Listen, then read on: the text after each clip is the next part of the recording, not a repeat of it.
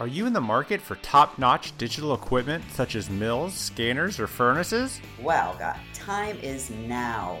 Ivoclar has introduced unbeatable rates exclusively for customers in North America. Ivoclar has made it easy for you to invest in cutting edge digital equipment with, ready for this, lower than prime interest rates. I think that's no pun intended, but whether you're looking to upgrade your milling capabilities, enhance your scanning technology, or optimize your furnace performance, Ivoclar Digital has you covered.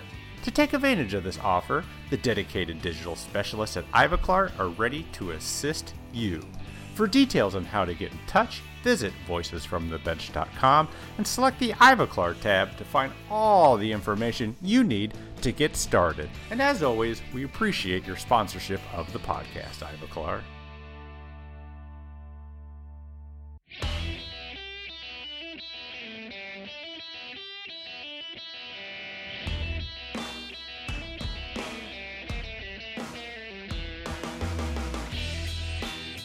Welcome to Voices from the Bench, a dental laboratory podcast. Send us an email at info at voicesfromthebench.com and follow us on Facebook and Instagram. Greetings and welcome to episode 298 of Voices from the Bench. My name is Albert. And my name is Barbara. And my name is Joe. Joe! Joe! Hey, What the hell, Joe? What are you doing here? super surprised. For those that don't know, Joe Young, multi episode guest Oh, heck yeah. and creator of Fans of Voices from the Bench on Facebook. Feel free to join. Yeah, please do. Lots of fun. But Joe, what the hell are you doing with Barb? Well, you know, well, yeah, we're we're at a committee meeting uh, for NADL, NBC, and the foundation, and uh, you guys just happen to be recording. So I felt like I wanted to come by and say hi. Yeah, we were hanging out yesterday and he looked at me and said, Are you guys recording? And I was like, Oh, that's freaking great. Come on. And so it just worked out. We're in beautiful Tampa, my home state. It's awesome outside. We're outside just chilling. We we only have a quick break, but he's the bomb. So number one fan right here, Joe Young. Oh, thanks, guys. Yeah. Like a wedding, you're crashing our episode. That's right. and fun fact, I'm actually a wedding officiant, so yes, it's, Oh, I do know that about you. It is kind of fitting. So you guys are both in Tampa and you're sitting outside right now. I hate you so much. Yes, we are. And there's a little cloud in the sky. It's kind of chilly for Tampa. It's probably 60 something, but yeah, we're we're killing it. We're working hard, doing our executive committee initiative, having a wonderful meeting, and uh, now we're doing the intro with you. Yeah, so just real quick, NADL, the foundation, and the NBC, these are the higher end board members that get together and kind of wrap up the year, make plans for next year. Yes, exactly. That's right. Bingo. Joe, are you president next year? No, I'm gonna be uh, president elect next year. Nice. Oh, so you get 2025. Denise Buras, she's uh, president. Oh, she hasn't been president yet already? She does everything else. This is her year. Nice. Good for her. We'll have to have her on the podcast Great. to talk about plans. Absolutely. Awesome. I know you guys got some rubbery chicken to get back to there at the hotel, so uh, let's get on to the episode. Let's do it. This week, I, You. because Barb was not I was working. present and Joe wasn't invited, I got to talk to a gentleman that came all the way from Australia, and we love talking to people from other parts of the world. He reached out to us on Instagram and had a pretty interesting and unique story. Sam Talassinos grew up in his father's lab, one of the biggest labs in Australia. Sam watched his dad work hard, as most technicians do, and wanted absolutely nothing to do with it. As we all know how that goes, eventually Sam started to work in the lab. He helped the lab get into digital technology as many of the second generation technicians did, and after getting some pretty bad service and training, buying some of the expensive equipment, he had an idea. Sam wanted to start a milling service and equipment reselling company that sold what they used and used what they sold. That's one hell of an idea. Isn't it? So my That's when XYZ Dental got started. Nice. And it grew from there. Sam comes on the podcast to talk about the lab, starting XYZ, how they help labs a little different, and what's also cool, his role on the board of the Australian Dental Laboratory Association, and that semi recent move where they deregulated dental technicians in Australia. Well, that's bullshit. It is huge bullshit. Jeez. It's a great look into dental labs down under, so join us as we chat with Sam.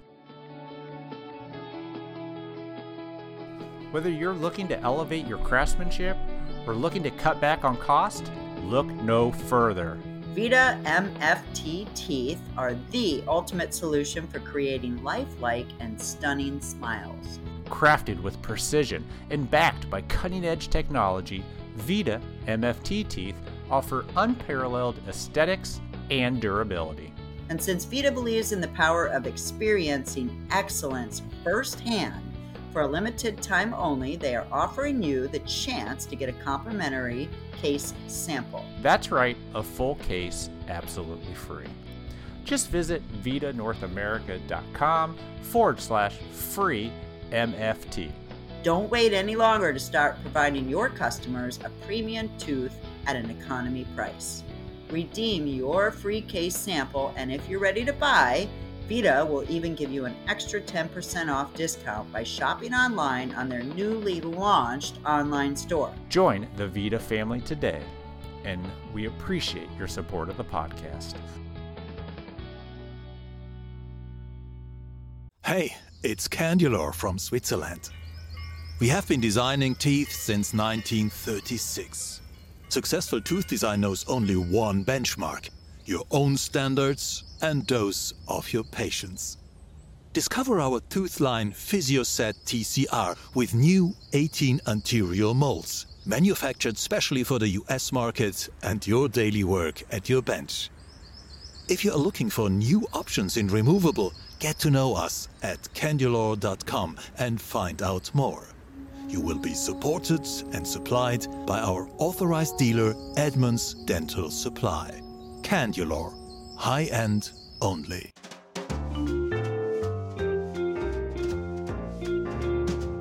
Voices from the Bench. The interview. Oh, yeah, I have no idea how to say your last name.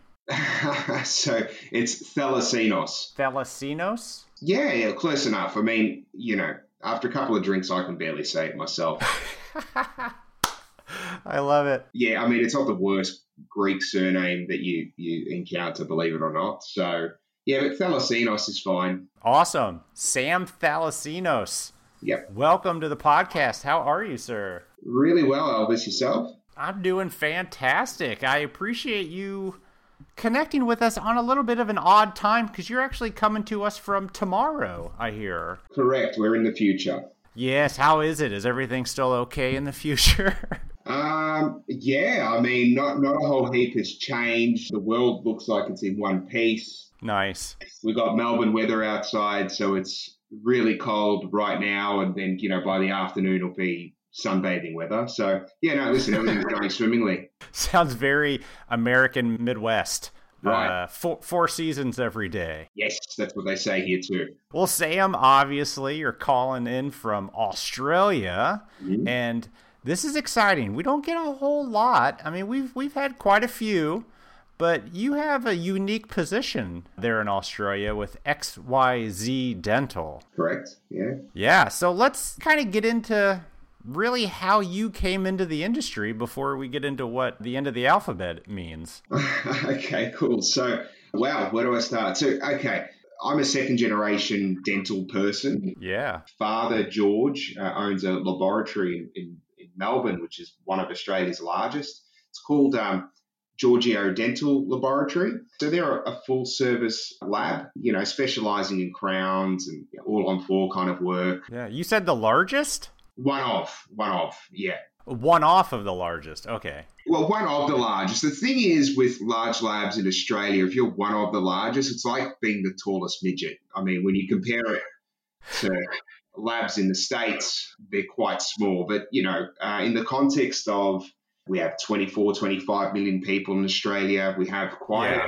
a, a geographic kind of disparity in, in respects to, you know, huge landmass, but only so many people. So it does present some unique challenges around how labs can support their clients. There's a lot of outer regional clients that uh, have to be serviced by an increasingly, like to say, uh, schizophrenic uh, postal service.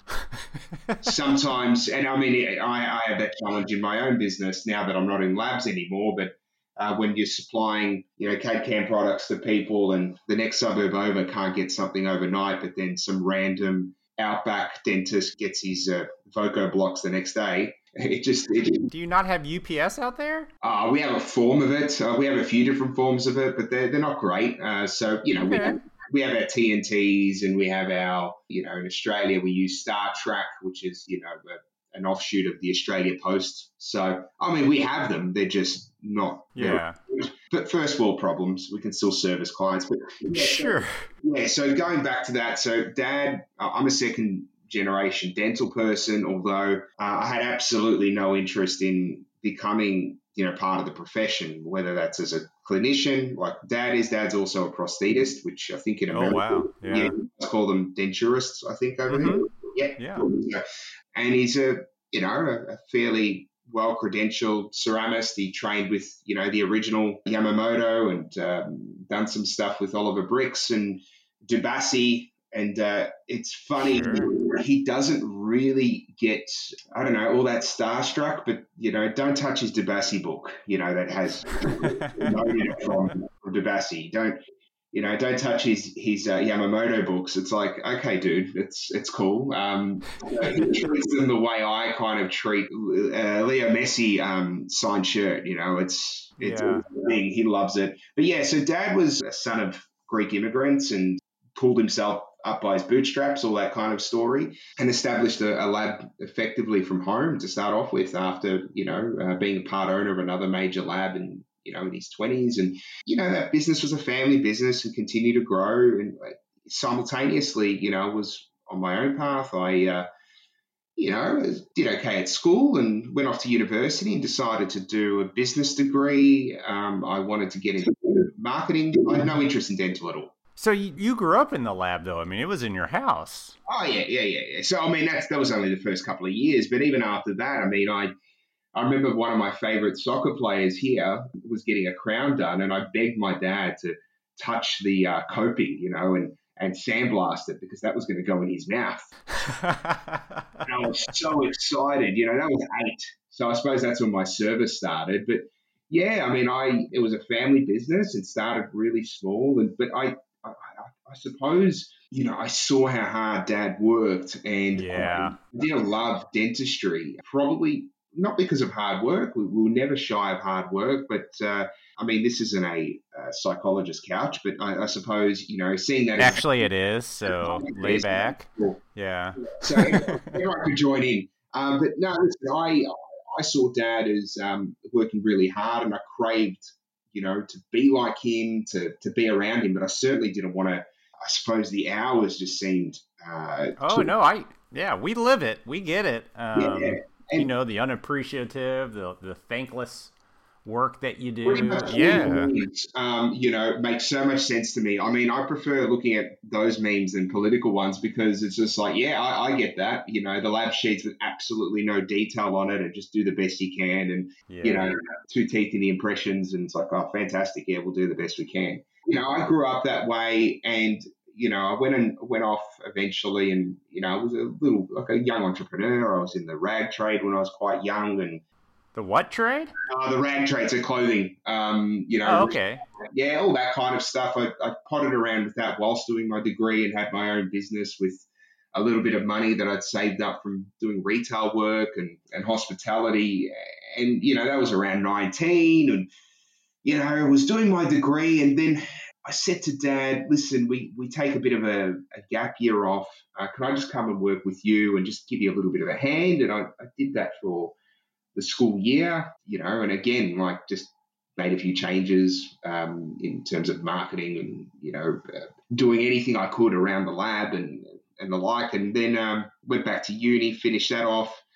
Had my business, which was still running there in the background. It was a clothing boutique and was doing okay sold that, worked for as an account manager and design for uh, L'Oreal Professional. Um, did that for a year and on paper looked great, you know, finished my degree and this was the corporate career I was going to head down. Yeah. I was miserable after a year, and I said, you know, this isn't me. And Dad pulled me aside. He said, listen, mate, I really need help because we're, we're trying to grow the lab. I want to uh, do a little bit more in terms of, uh, you know, marketing, and you know, his logo was still uh, something that was pulled out of Microsoft Word. They wanted to work on their processes as well, and you know, effectively uh, bring it into the 20th, 21st century. Sure. And fantastic lab, really good skills, technicians who've been with him from the start, from when he started in the early 90s. So the lab's going on 33 years now, or 32 years, something like that. So he had his guys there from the start. And, you know, I said, okay, I'll help you out for six months because I want to get back into clothing. Mm-hmm. It's turned into 10 years. Yeah, famous last words, sure. And because after every six months, there would be a there would be something else to do. There'd be a new lab management system to bring into play. You know, there would be a new market that we wanted to explore. Um, there'd be a new product to introduce, and you know, we just continue to work and build it, and it was fantastic. And I I grew to love the industry. Um, in some ways, I didn't, um, and I suppose X Y Z had come about because you know, Dad was one of the first guys to bring in um, uh, in-house milling into laboratories. So he was one of the largest users of the Nobel Biocare uh, system. Oh, sure, the Procera, yeah. Yeah, yeah. So he's one of the largest users of Procera. Brought the first Procera in, or one of the first, I believe. We're a huge customer of theirs. We had, done a lot around um, bringing in like AGC crowns, like Oro Galvano crowns, and whatever Mhm. that was kind of at that time on the edges.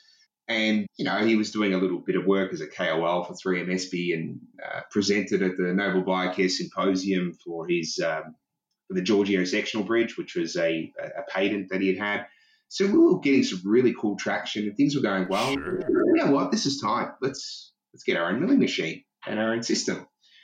And a reseller for a CAD CAM machine had effectively sold us this machine for I think it was about half a million Australian dollars or three quarters of a million Australian dollars. Yeah.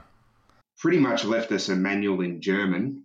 Um, a little bit of training. I, I think eventually we got a translated version, and then they um, kind of left us to our own devices. And you got to work it out. And Good luck. yeah, I, I, I don't know if you guys have had the same experience over in the states in, in those early days, but it was really scary because you know we signed a contract to only use their materials and had no support effectively, um, very little amount of support.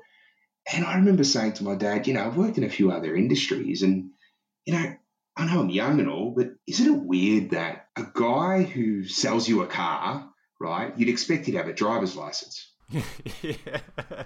in this industry, someone can sell you something and have no idea what to do with it at all. Just stare at it and say, yeah, now listen, we'll hook you up with another user in the States or another user in Japan. And I think, um, yeah. you know, Dad eventually had actually met the Meyer brothers um, over uh, in Vegas. Oh, yeah. Yeah, yeah, yeah. Yeah, they were fantastic. So Dad went over there and got to learn about it, how to use the machine. And the reseller at the time had sent him over there. I think it was, I don't know if it was, but it might have been under threat of, li- uh, of litigation. But they sent him over there. The, the boys there really helped him out. There was another Japanese user, and he helped out as well a little bit. But you know, we took him out of the lab, and I thought it was insane. So that kind of set the seed even from those days. And then later on, you know, we, we took on more 3Shape licenses and you know, Mhm. and others and uh, and scanners and the like. And I just thought, you know, we don't have anyone like a Glidewell here, or uh, I think Cap it was that used to do it, where they actually had an understanding of the stuff that they were selling. And they had a milling center or a production center that backed it up as well. And I, Yeah. I said, one day I want to have a company that uses what it sells and sells what it uses. And I want to have a milling center and uh, eventually a 3D printing center, of course, that can produce work on behalf of labs and, you know, larger scale practice groups until such time that they're ready to take on their own um, bit of technology. So that's what we do. That's what XYZ Dental is. Um, it is effectively a supplier of milling machines, 3D printers, all the consumables and accessories that complement a digital workflow, but also we have a production center that produces anything from basic chrome cobalt copings and substructures to, you know, full arch uh, titanium director fixture, uh, you know, work. Also zirconia, of course, bite plates, uh, the, the whole gamut. Um, yeah. And then effectively what happens, and we see it a lot, where a client starts with us really small, sends us a little bit of milling, and then we get to a stage where their lab bill's pretty high or their milling center bill's pretty high. And like, uh, dude, I think it's time. I think uh, we can supply you 52D from Roland, or we can supply you. You're doing a lot of bars. Um, it actually makes sense to buy your own RMSI core machine. You know, there's that side of it. And the other side was that I also, with that in mind, with the whole support kind of thing in the back of my mind, I also saw what the chairside market was doing in Australia uh, in those days, and speaking to clients who, you know, I won't say the name, but they'd gone and spent a lot of money on a on a closed system, um, and mm-hmm. yeah, and listen, there's nothing wrong with it, and I think it's fantastic in terms of uh, just spits out what you needed to spit out and dumbs it all down for you. That's great, but I felt that would it be great if there was a scalable option? So yeah, the scalable option uh, would be that you can start with an intraoral scanner and you can you can then add on uh, what we call Klaus, which is our system, which is effectively an integration between exocad and natural mills, which gives you a full kind of chairside solution, but at your own pace. So that's XYZ. That's um, what it does. When you started working for your father and you were introducing all of these new technology to these technicians that have been sitting there since the 70s. Mm. Was there a pushback, or did you find that they gravitated towards this technology pretty well? Um, so especially your dad. I mean, did you was your dad on board? oh no, he was the driving force. So Good, I, I yeah. think it's not the age. I think it's more the mentality. And I'll be kinder to them. They were more from the '80s. Those guys. Okay, um, sure. Uh, I think we might have had one guy that was from the, the late seventies. He'll kill me if I. Uh, he's just only recently retired. He'd kill me if I t- told everyone he started in the seventies. Uh, Dad, yeah, I mean, Dad pretty much ended his apprenticeship just on 1980, but he was still very, very much attracted to anything that would make his work better and his life easier. Mm. I suppose whether that was a piece of technology, whether that was a staff member, whether that was a system, uh, a material, he gravitated towards that. And I think the other thing is too is I've always believed that we need to we need to work in the present. And what we did in the past, that's great. Uh, but famous last words are, oh, I've always done it that way. Oh, sure. You know, there's always that story about the first guy who did the high jump going backwards you know, just as he gets towards the uh, the bar, he turned his back and jumped over and beat the world record twice. Now, everybody else leading up until that moment just tried to jump over it forward, and uh, this guy just thought simply, well, hang on, I'm going to get a lot more push once I jump off my my toes uh, with my back arching over the bar. And it's sometimes a simple push. Sometimes, sometimes it is just like, well, sure, you've done it that way forever, but here's another way. So the high jump, people always used to jump forward. Yeah, look it up. I I don't doubt you. I just like mental. It's it crazy, it? really makes sense. Right? Because that's they, you know, they were told that. I love that analogy. That's great. I, have always said it's famous last words. Just because we've done it this way doesn't mean that it is the right way or that we can't augment it. We can't change it. Sure. And to be frank with you, anyone that had enough pushback didn't really last long because ultimately, if they're not, you know, we're talking a 50 man lab, right? If we're not all pulling in the same direction and trying to push each other to do better every day, then you're probably not going to last long. Not, you know, uh, you're going to get given your marching orders, but effectively, you you kind of don't fit in. You don't fit in with yeah. the culture of the place. It's kind of like a sporting team, right? Um, we, you know, as from a management perspective, we try and give the best environment for people, you know, to do the best that they can every day. Now, if they choose not to take up that opportunity, then I suppose it's on them, isn't it? Oh, absolutely, hundred percent.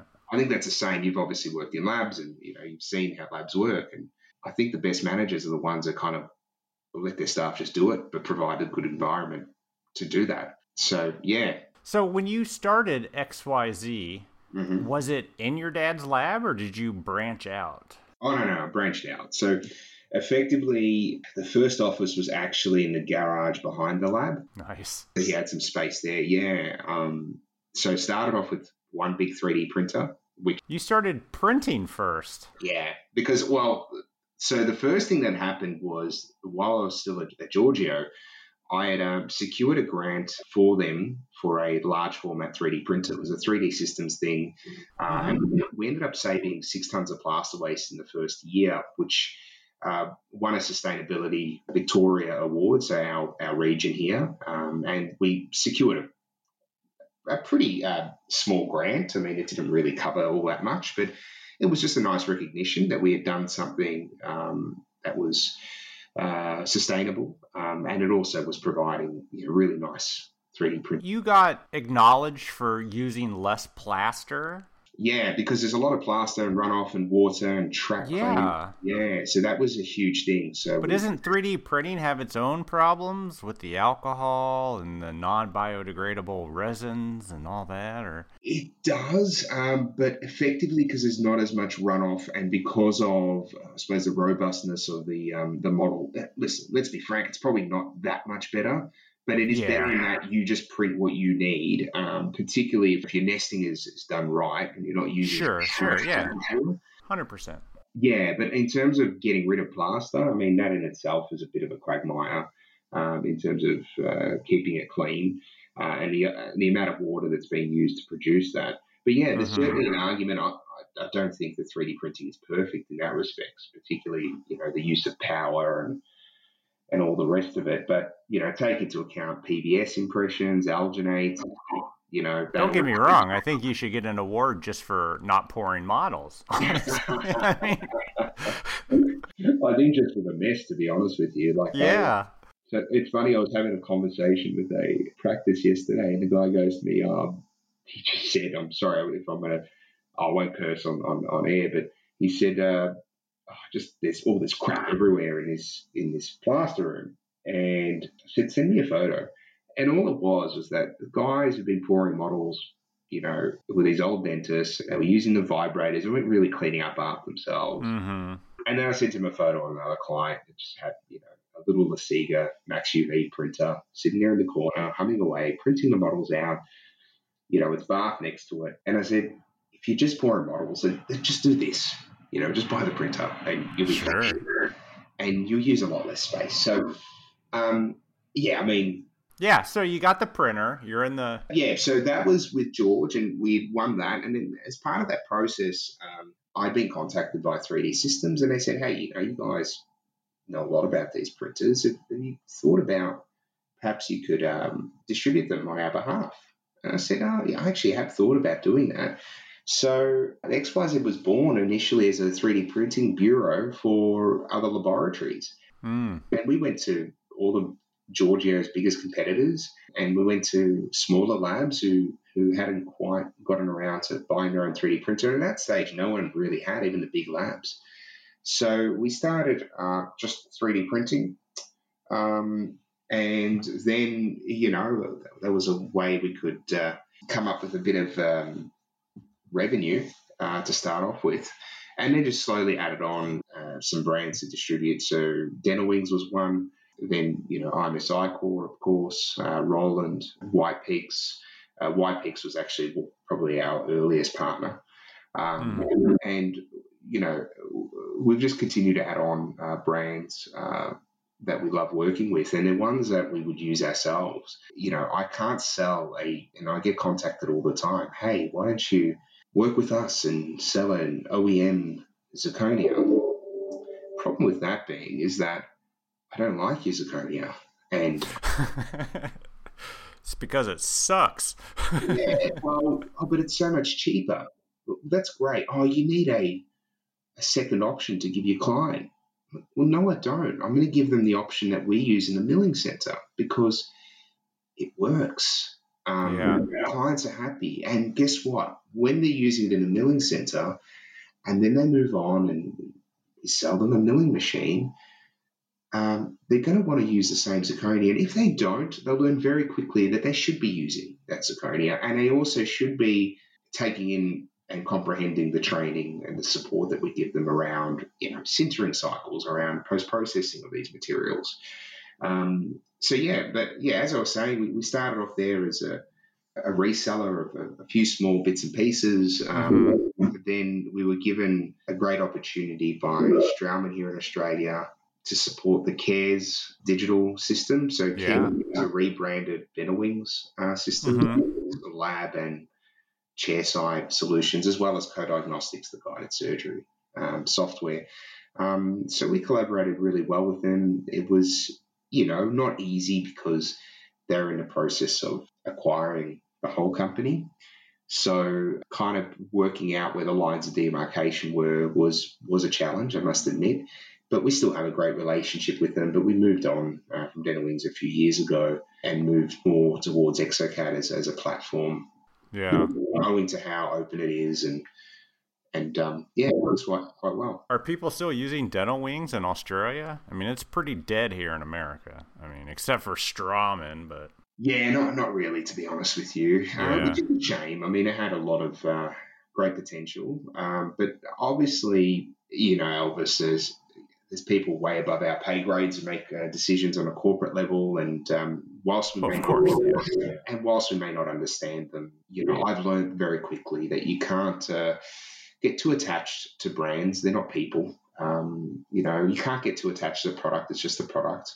It can be rebranded the next day. It could be completely swallowed by a, a new company, and you just need to deal with it. The main thing is the customer and ensuring that they're supported and treating them the same way you would have expected to be treated as a, a lab owner or manager.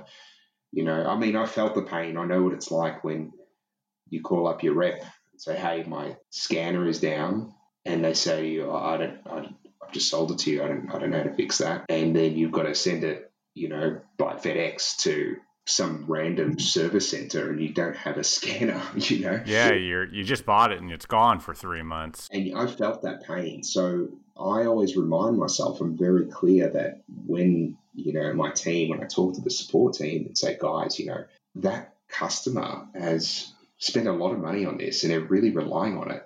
Um, and I know what that's like to rely on that piece of equipment. So if we can support them, if we can do our very best every day to support them, then you know they're going to be really happy, and and that that engenders a, a really good relationship between uh, us and them.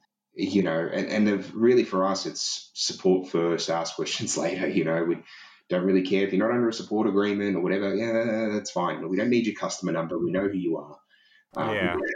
recorded in your CR in our CRM. Let's just get it done. Let's get it fixed, and we'll sort out the um, the details later, so to speak. Yeah, but you said when you started, you were working out of your dad's lab garage selling to competitors. How did that go? I mean, oh, it was a separate um, like building. But so, didn't they know you? You were the owner's son. Yeah, yeah. I mean, listen, I still.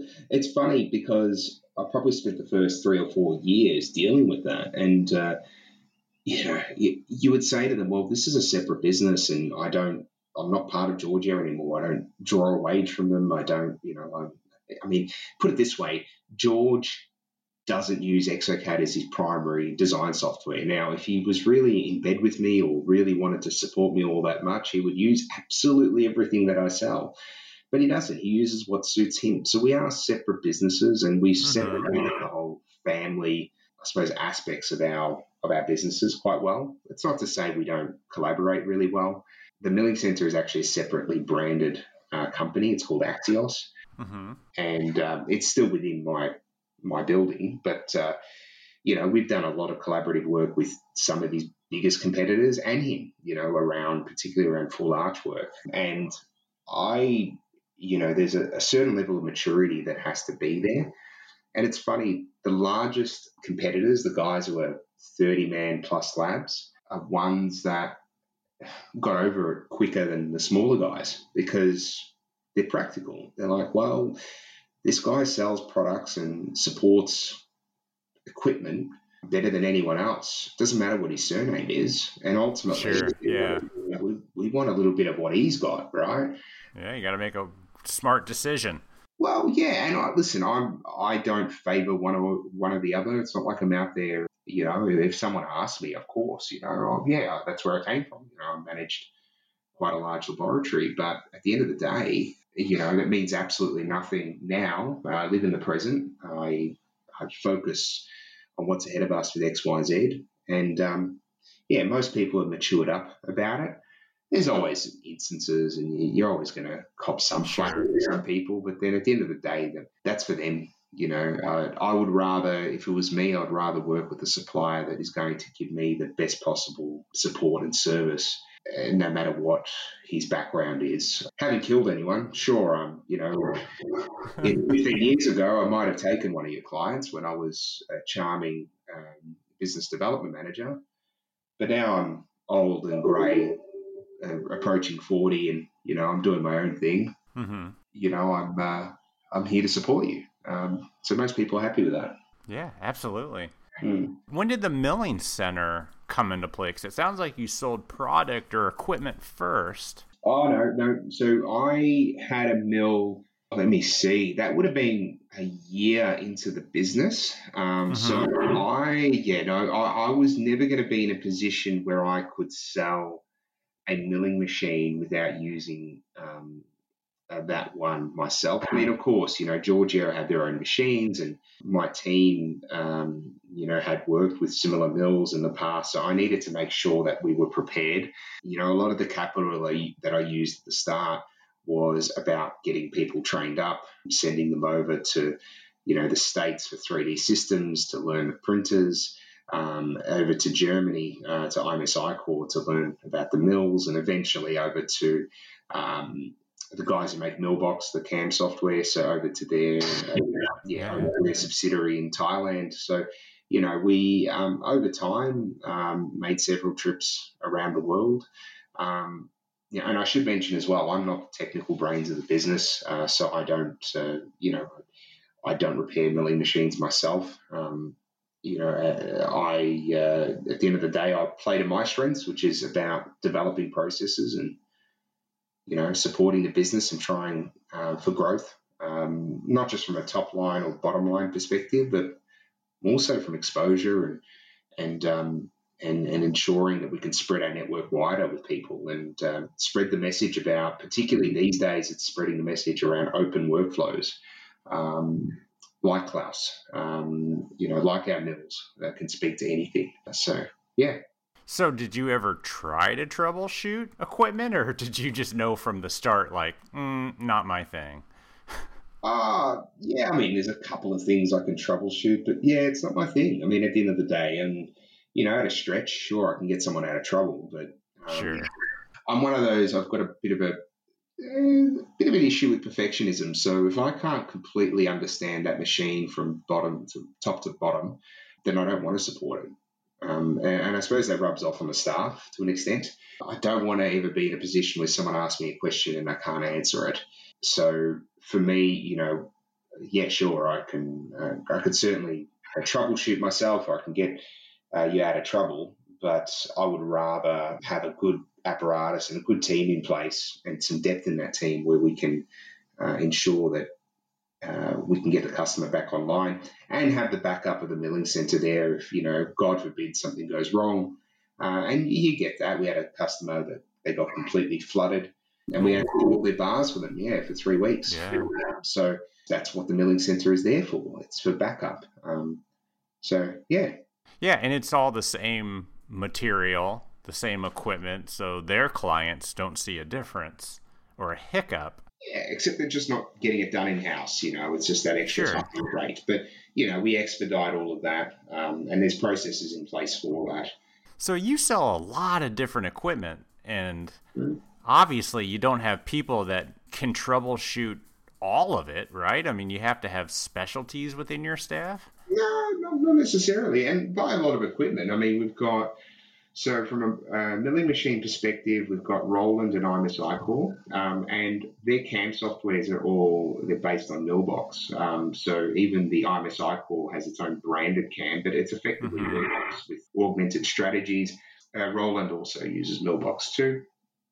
Um, there's Asiga so that's our only 3D printer. We don't sell any other 3D printers. Oh, okay. Yep. And there's ExoCAD. And from a CapEx perspective, um, we've got a couple of furnaces as well. So there's not a hell of a lot. We don't really uh, need to necessarily at this stage have specialties, although a couple of the guys, you know, a little bit better at ExoCAD than others. I also use the milling center as a means of graduating staff through. So one of my staff members was a manager of the milling center until about, let me see, six months ago. And I brought him on as a, um, a, a support person within XYZ, within the main, the mothership. And I'll, I'll, continue to do that because I always say we use what we sell and sell what we use. So I genuinely want people in there that keep their eye in and actually understand how to use these machines on a regular basis. Um, and you know those those guys in support still go in to keep their eye in and will um, jump in and, and do some things in the milling center to ensure that um, you know they keep their form up so to speak. Well, yeah. I mean, the milling center has their own technical support right there with XYZ. I mean, they're yeah. just right there. Yeah. yeah. Yeah, that's great, though. I mean, I love hearing that someone that repairs this stuff or troubleshoots it or whatever needs actually uses it. Yeah. I can't tell you how many times I've had a piece of equipment and then somebody from the corporate shows up and they've obviously never used it.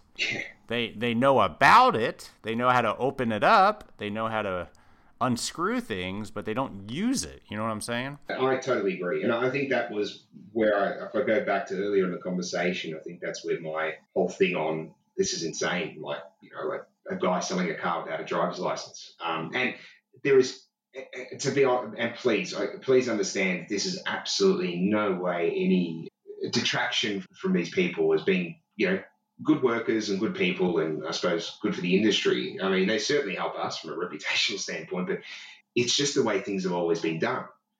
And mm-hmm. uh, oh, sure, you know, and I, I totally understand how hard this is. Believe me, it is very hard to support CAD CAM. There are so many variables that you cannot control, if, especially when you are, you know, working with I suppose, uh, clients who this is their first time of working with such a system, or it's not, and they're already used to a, a particular system. It's always the way they've done things, and you've got to be in there and, and sort of reteach a few things to get rid of the bad habits. Yeah.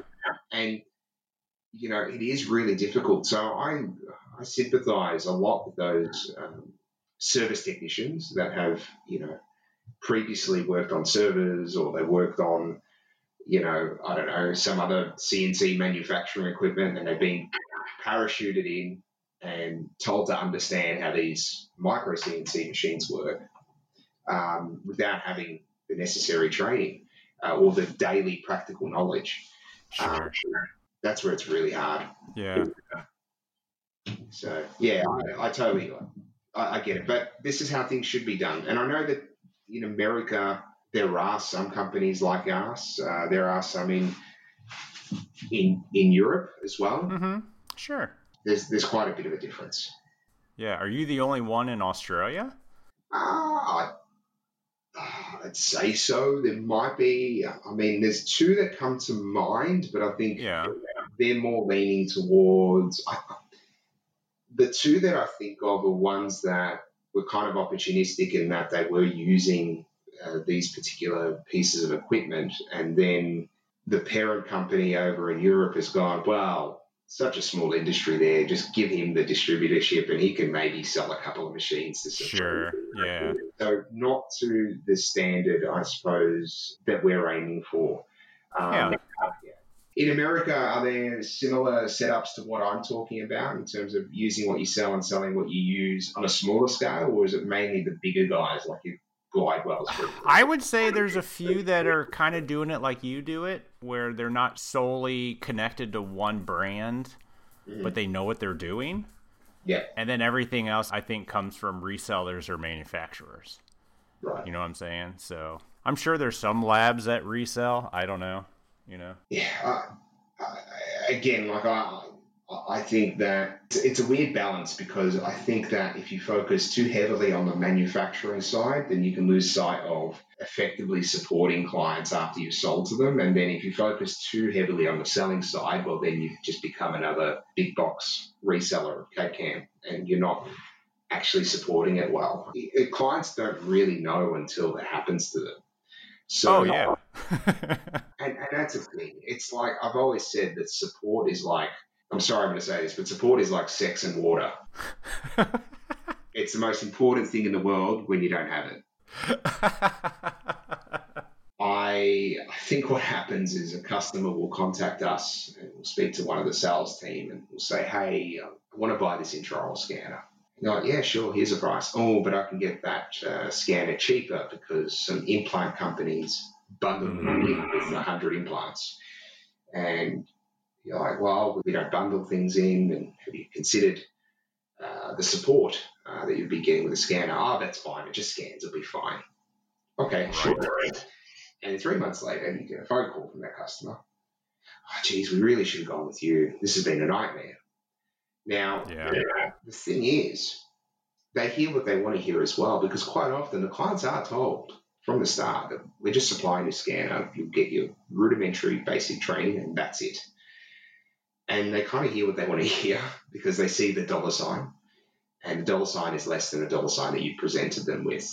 So the challenge always is is that are they getting value? Uh, are they getting value for money from what we're providing them? Because what we're providing them is more than just a, a scanner or, or a mill or a, a printer, but it's a means of producing. And it's all well and good to have that mill there, but if you don't show people maintenance protocols around it so they actually look after the machine. You don't train them beyond uh, producing a basic crown. Yeah. You don't show them how to manage the milling strategies. Then they're not going to get the best out of the mill. And whatever money they've saved has been sunk. So they need to see the value in, in working with us. Mind you, though, I mean, we've come to a point now in our maturity as a business that we compete on price as well. Don't get me wrong. Mm-hmm. But when it starts really getting into the nitty gritty, I tend to walk away from a lot of conversations because um, the customer will never, you know, has to see the value in, in, in us uh, supporting them. But yeah, increasingly they are because increasingly they've all experienced some sort of horror story. Yeah, you mentioned earlier how in older days people didn't get the training they needed, but I'm seeing that as a new trend now. And I go to offices and they just bought an iOS and mm. nobody came to show them how to use it. It was all done on video.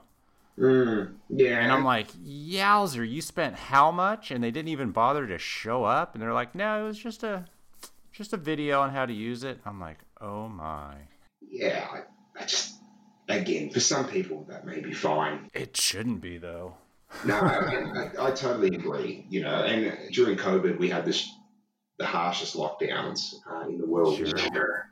And one of the things that we had to do was, you know, learn to be, uh, you know, agile and, and work out ways that still support clients. So, you know, we brought on uh, AR technology through TeamViewer Pilot a whole bunch of glasses that we sent out to clients to perform basic kind of troubleshooting or even mm-hmm. repairs because we literally could not leave our state. We couldn't leave our city. Yeah. At one point, we couldn't leave more than five kilometres away from our homes.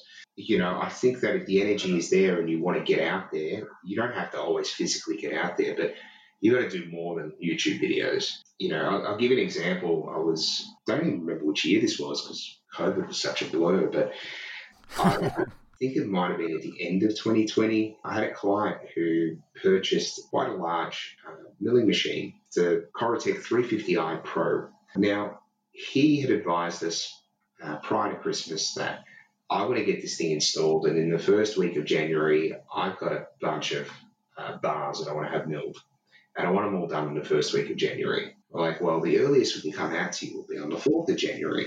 Mm. He said, uh, yeah, sure, okay, not a problem. So we booked in the guys to go over. Now, on the 31st of December, so New Year's Eve, I'm out for a, a very early dinner because I have two small children. At the uh-huh. time, I think Estelle, my youngest, would have been only less than a year old, and, and Claudia would have been four years old. You know, maybe an early dinner. It's only like quarter past five, as you do with kids. And my wife leans over and she says, Have you seen the news? She was just scrolling through her phone. I said, No. She was the Western Australian Premier, which is uh, where Perth is, uh, has just closed down the state, effective immediately. So you guys aren't going to Perth next week. So at that point, I said, right. So had a little bit of a panic attack on the spot. Sure. Pulled up the client and I said, hey, listen, this is we're not going to be able to do this. He goes, well, I don't care. You know, I can't remember what it was, but he had some sort of background in engineering. He said, oh, I can work it out. No, you're not. You know, we don't want you touching that mill because, you know, it's going to become a problem for us when it stops working. Mhm. no, I've got it. I said, mm, hang on, I've got an idea. So I said to the wife, uh, you just wait here for a minute. Zipped down to the office, which is about 10 minutes away from where we're eating dinner. Got a pair of AR glasses that I'd only just picked up and started playing with you know, a week or so before. Popped them in the mail, dropped it off at the post office, which thankfully was still open at that time. Yeah. And I said, We'll do your install. And he said, Okay, what changed your mind? I go, If you receive these AR glasses in the mail in time, we're going to do your install. And that following uh, week, after the um, the holiday period, we installed his mill remotely using TeamViewer Pilot.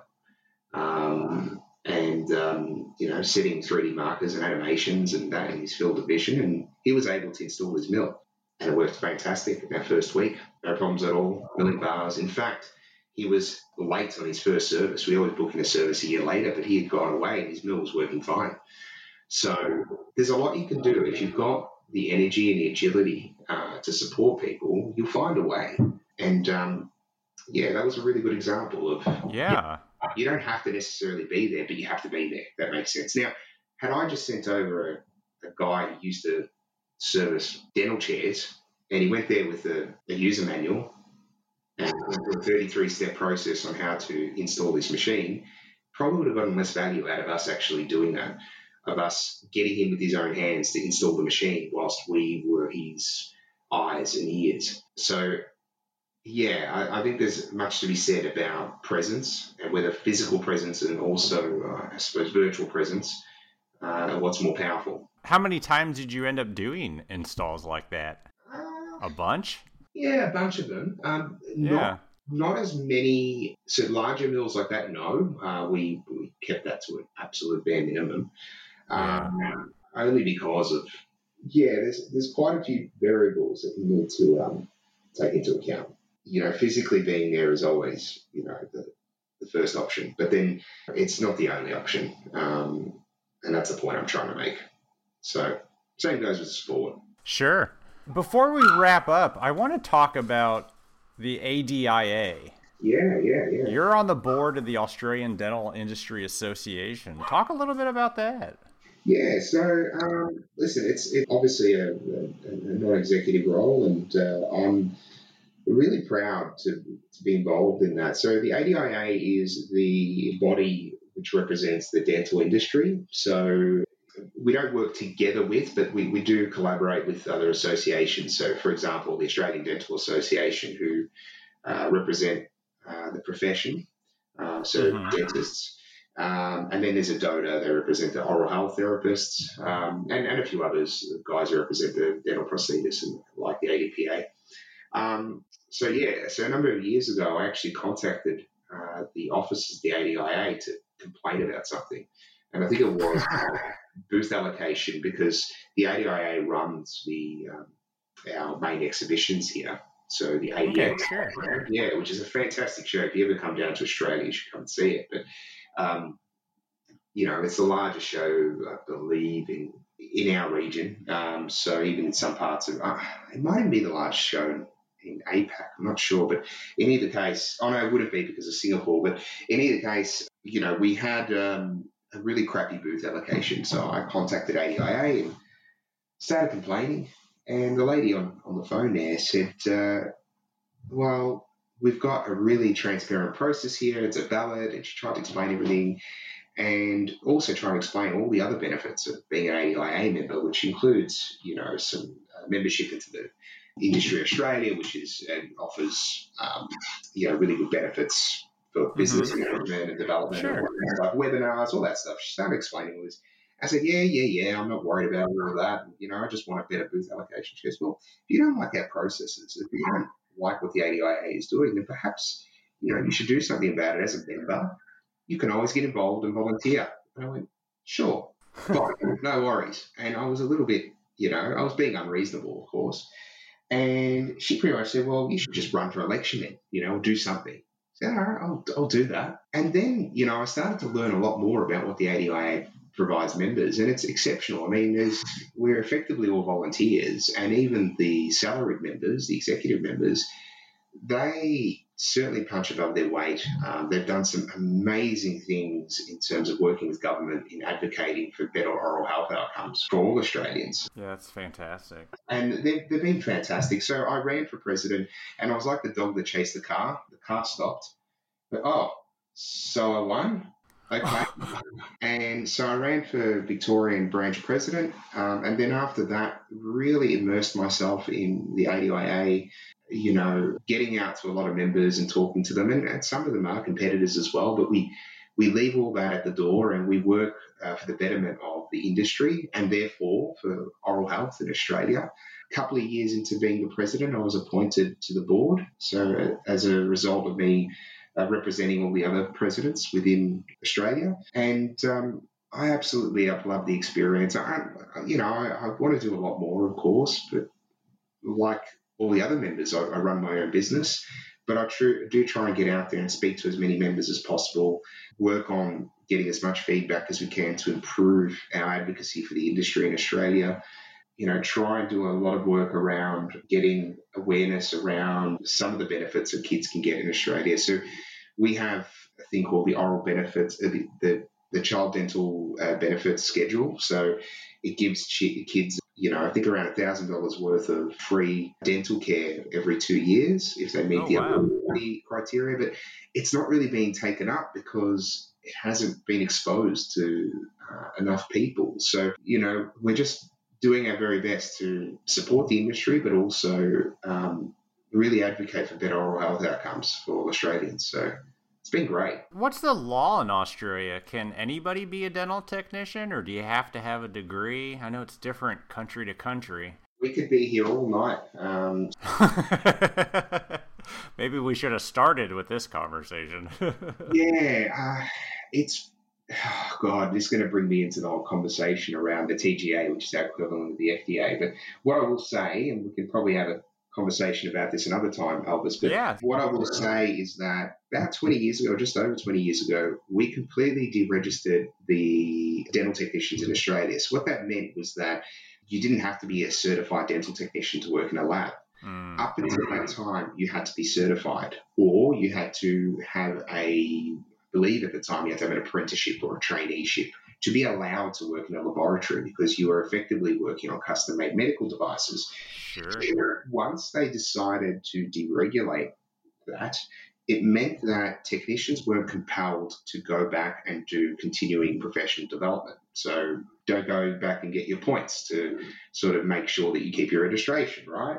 Hey, you don't need to anymore. problem with that is is that there's all these new technologies that could have adverse effects down the line on patients. So, for example, if you don't properly post-process a night guard and it's not fully cured, then that can have an adverse effect on the patient, which can cause, you know, which, which could be a problem for everybody. Oh, absolutely. Now, if that same technician who didn't do the post processing work had been compelled to go back and do his CPD, he would have done his CPD on things that relate to him. And one of the things that relate to him is this new whiz bang technology of 3D printing your night guard and then post processing it in a polymerization unit, right? Yeah. Now, this kind of then ties into my whole argument of, well, why the hell haven't we done this? Why haven't we re-regulated, you know, dental technicians to compel them to go back and do their training? Because they will do it on things that are important, that are contemporary, that they're going to use. So, I mean, that would be my argument. It's, I suppose, not really up to me. It's not even, I mean, I don't speak for the ADIA, and it's just a, you know, a, a board member. But, uh, you know, we don't really have anything to do with that. But on a personal level, having come from a laboratory uh, background and having seen the professionalism that laboratories had in those days, and they're owned by master technicians rather than accountants, I would like to go back to that. I'd like to go back to those professional standards. I'd like to go back to that propensity to continue to educate yourself. You know, I think one of the saddest stories I ever heard was obviously China is regulated, and a friend of mine was dating a Chinese girl, and they went back to China and they went and visited one of her friend's uh, laboratories at Image. Now, this lab had two and a half thousand people in it. Yeah. Two and a half thousand people. And he met a gentleman who sat there all day painting dies. Hmm. That's how much work that they had. So he literally sat there with a little brush. He was just painting the dies all day. That's all he did. And I'm like, well, that sucks. You don't have to be a technician to do that. Definitely not. And No. poor guy is just doing this menial, boring, mindless task that isn't meaningful. And uh, you know, I, I think it would be great. I don't don't know who could change that, but it certainly would be good if they could certify technicians again. Uh, is America decertified as well? oh, we've never been certified. It's it's scary. I tell people all the time my mom could open a lab tomorrow and she knows nothing about it. Oh, well, like we have here, we've got accountants owning laboratories, um, and they just see it as a numbers game. I mean, I'm not going to go into the whole outsourcing thing, but there's guys who are just sending all this stuff Yeah. and they just see it as a numbers thing. We got one guy QCing everything, and and that's it. But I know in Europe, I, I believe most countries in Europe still uh, certify their technicians. Yep.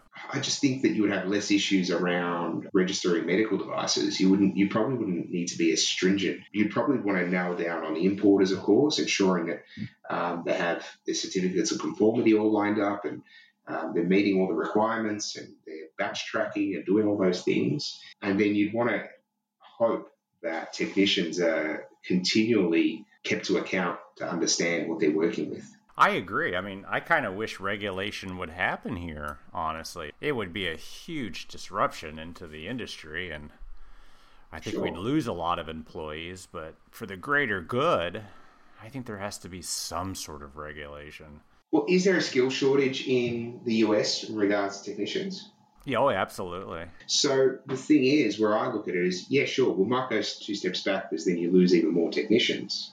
Uh, but then wouldn't it make being a dental technician more attractive as a career path, knowing that you have to go and get your piece of paper, that it is effectively a profession? Yeah. And see, that's my argument is, you know, unless they scale it, again, I'm, I'm talking nonsense here because I have no idea who would do this, and it'd be great if someone would do it, but I, I don't see anyone doing it. I don't even know who would be responsible for it. But let's just say in, in utopia here, um, if they did this and said that, you know, you guys need to get registered in the next three to five years, whatever it is, and at that point, you can start promoting dentistry as a quality career path.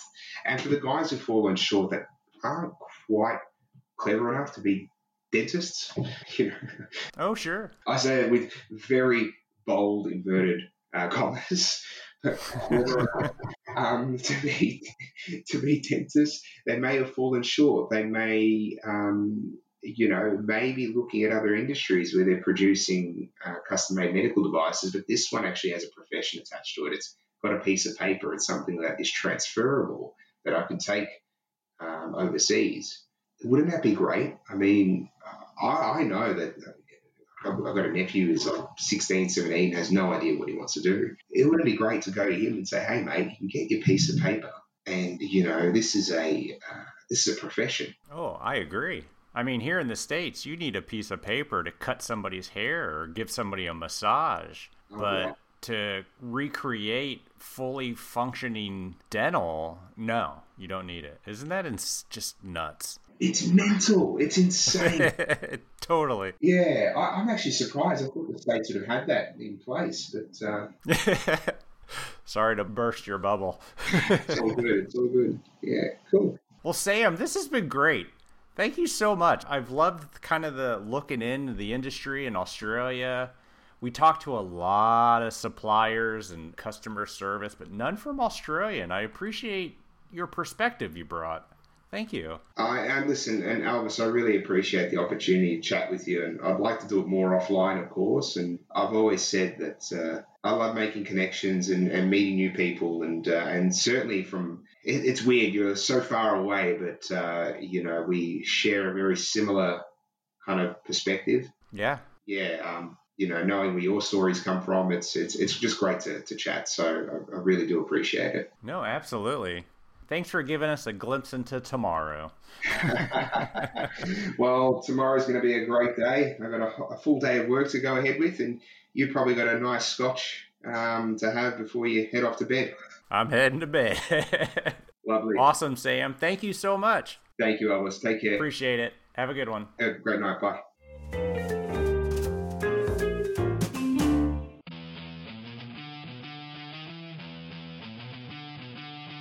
Have you ever wanted to learn Exocad? Do you find learning a new design software overwhelming or just too costly because you have to go to a course that takes a whole weekend? Even if you've never used a design software before, we have the perfect solution for you to begin your Exocad journey. Head over to instituteofdigitaldentistry.com and select the Mastering Exocad course. Broken down into three segments, the amazing Marjorie will take you through fundamentals, then immediate, and then advanced courses, leaving you with the confidence to tackle most cases that come into your lab. I personally am going through all 70 lessons and find it one of the most thorough courses that I can take at my own pace. And for being a listener of the podcast, if you enter the code VOICES, which is V O I C E S, when checking out, IDD will take an additional 10% off any course they offer and they offer a ton of content for labs and clinics. Head over to the Institute of Digital Dentistry.com for this episode show notes for more information.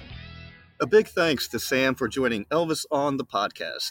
Uh, Barb is so sorry she was unable to make the conversation. Mm. we appreciate you coming on. And as Elvis said, giving us and our listeners a different perspective on our industry from another country. If anyone in Australia is interested in getting equipment from a company that actually uses the same equipment on a daily basis, head over to xyzdental.com.au. Sam seriously sounds like he knows what he's talking about. Thanks, Sam, and good luck on your future success and getting regulation back in Australia. Sometimes it only takes one voice to start a change. Oh, I love that. Thank you, Joe. Every time you come on, I think we're going to be out of work. well, I don't want to start anything, but you know, I love supporting you guys. And don't forget, I'm your number one fan. And we love you too. Almost every week, Barb mentions you. I usually edit it out it's too much of an inside joke. well, I appreciate it. All right, everybody. Not live from Tampa, but they're live from Tampa. We will talk to you next week. Yeah. Bye. Have a good one. Bye.